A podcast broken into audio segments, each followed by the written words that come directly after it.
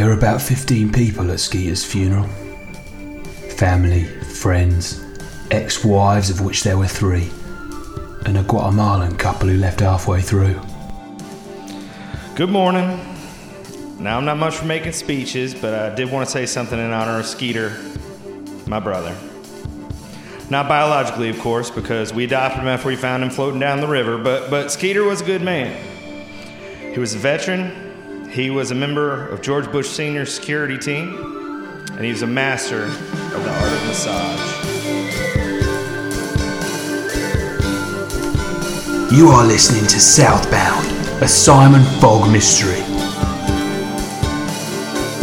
Produced by Jake Irwin and written by Billy Francis. Episode 3 Skeeter's Send Off.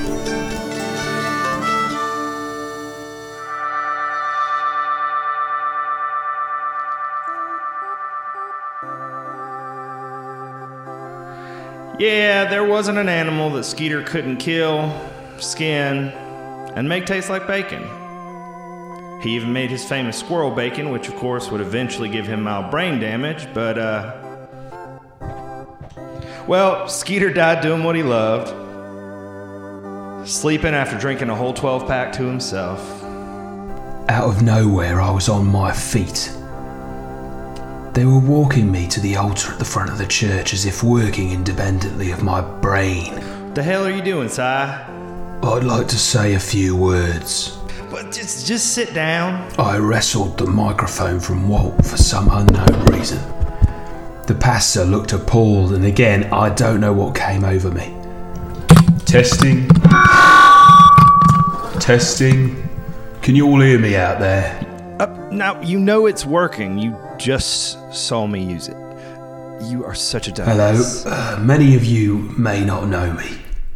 Truthfully, I've only been in town a few days, but I had the pleasure of meeting Skeeter. In fact, we've been sharing a bed since I got here, but not in that way. Just, well, I want you all to know how sorry I am. I was actually the one who found him, and I am sure I would bet my life on it that this was not a death of natural causes.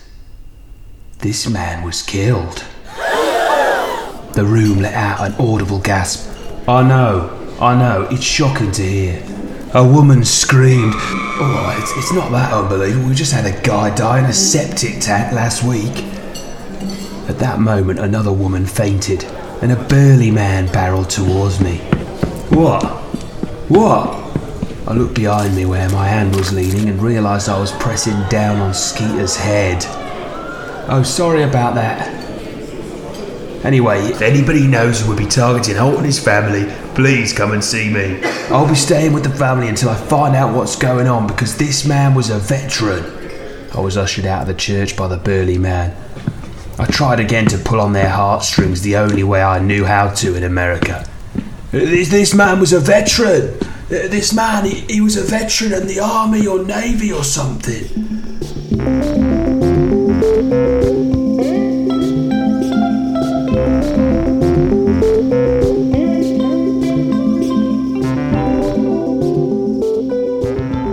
Outside, I realised something.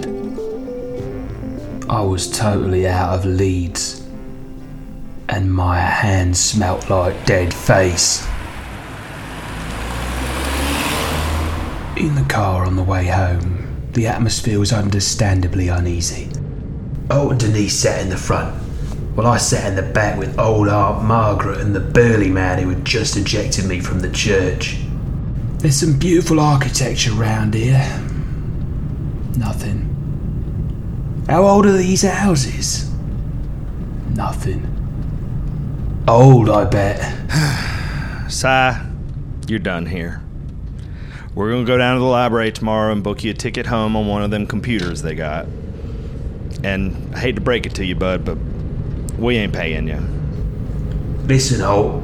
These things don't solve themselves overnight. Mm, they do on Dateline. Give me time. I can find out who did it. I can. Then it hit me. The Barley Boys. Remember when you said it was those Barley Boys who'd found him? Okay, just just shut up. You're done. It's done. it's over. Just drop me at the watering hole, alright? Okay. But you better find your own way home.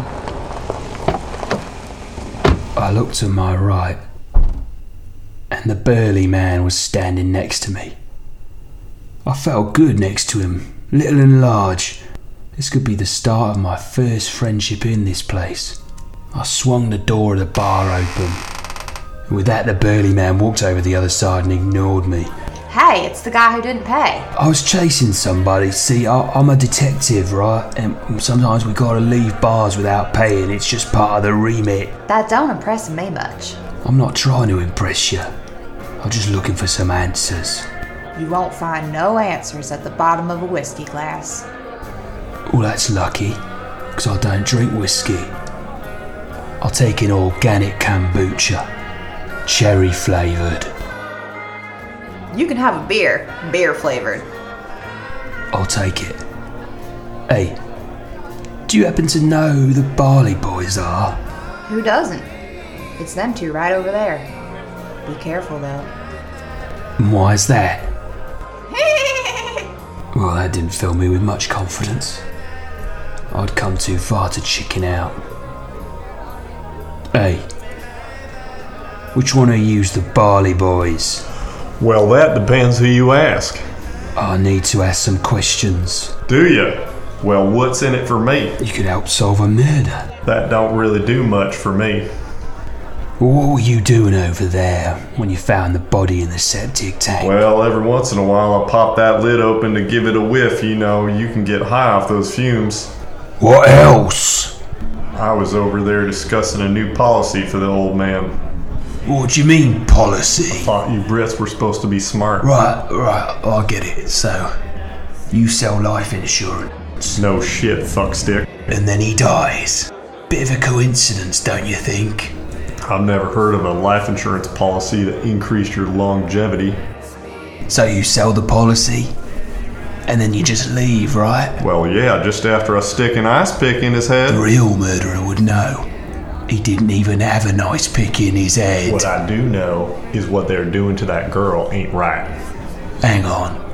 What girl? Hillary Rodham Clinton. Don't fuck me about. What do you mean, what girl? The one that ain't right in the head. How so? Well, you know, I heard she's a Democrat. What? She's a damn Democrat. She went off to college, started kissing girls, and now she came back a Democrat. And? Why, you defending her now? You a Democrat? No, I'm not a Democrat. And I could answer honestly, because I didn't really know what it was. Well, none of us around here are Democrats, but that ain't no reason to lock a girl in a room for 25 years. She's been out of college for that long and we haven't seen her. There's nobody else living in that house. Well, I'll tell you what, you better get out of that house while you still can. And you better sign up for one of my life insurance policies too. Give me land, lots of land under starry skies above. Don't fence me. Two hours later, and I was finally out of that bar with a very interesting policy that guaranteed my next of kin $25,000 if anything was to happen to me. I hitchhiked home, d- didn't have much luck. All the facts were spinning round my head. Holt bought life insurance out on Denise's father's life. Then he ends up dead in a septic tank. They had a daughter living in the house. Why would they call me if they did it? It didn't make no sense. Suddenly, mud splashed up my side and a car roared past. It came to a screeching halt in front of me. Need a ride? Who are you? The name's Sally Jessy Raphael. Oh, I got in the car.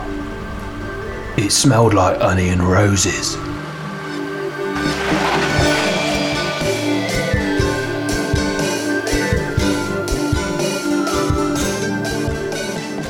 Southbound is written by Billy Francis and produced by Jake Irwin. Music and sound design by Jake Irwin. This week's episode featured Billy Francis as Simon Fogg, Jake Irwin as Holt, Madeline Lakeweek as the barmaid, Max Goldstein as Barley Boy, and Shelby Cohen as Sally Jessy Raphael.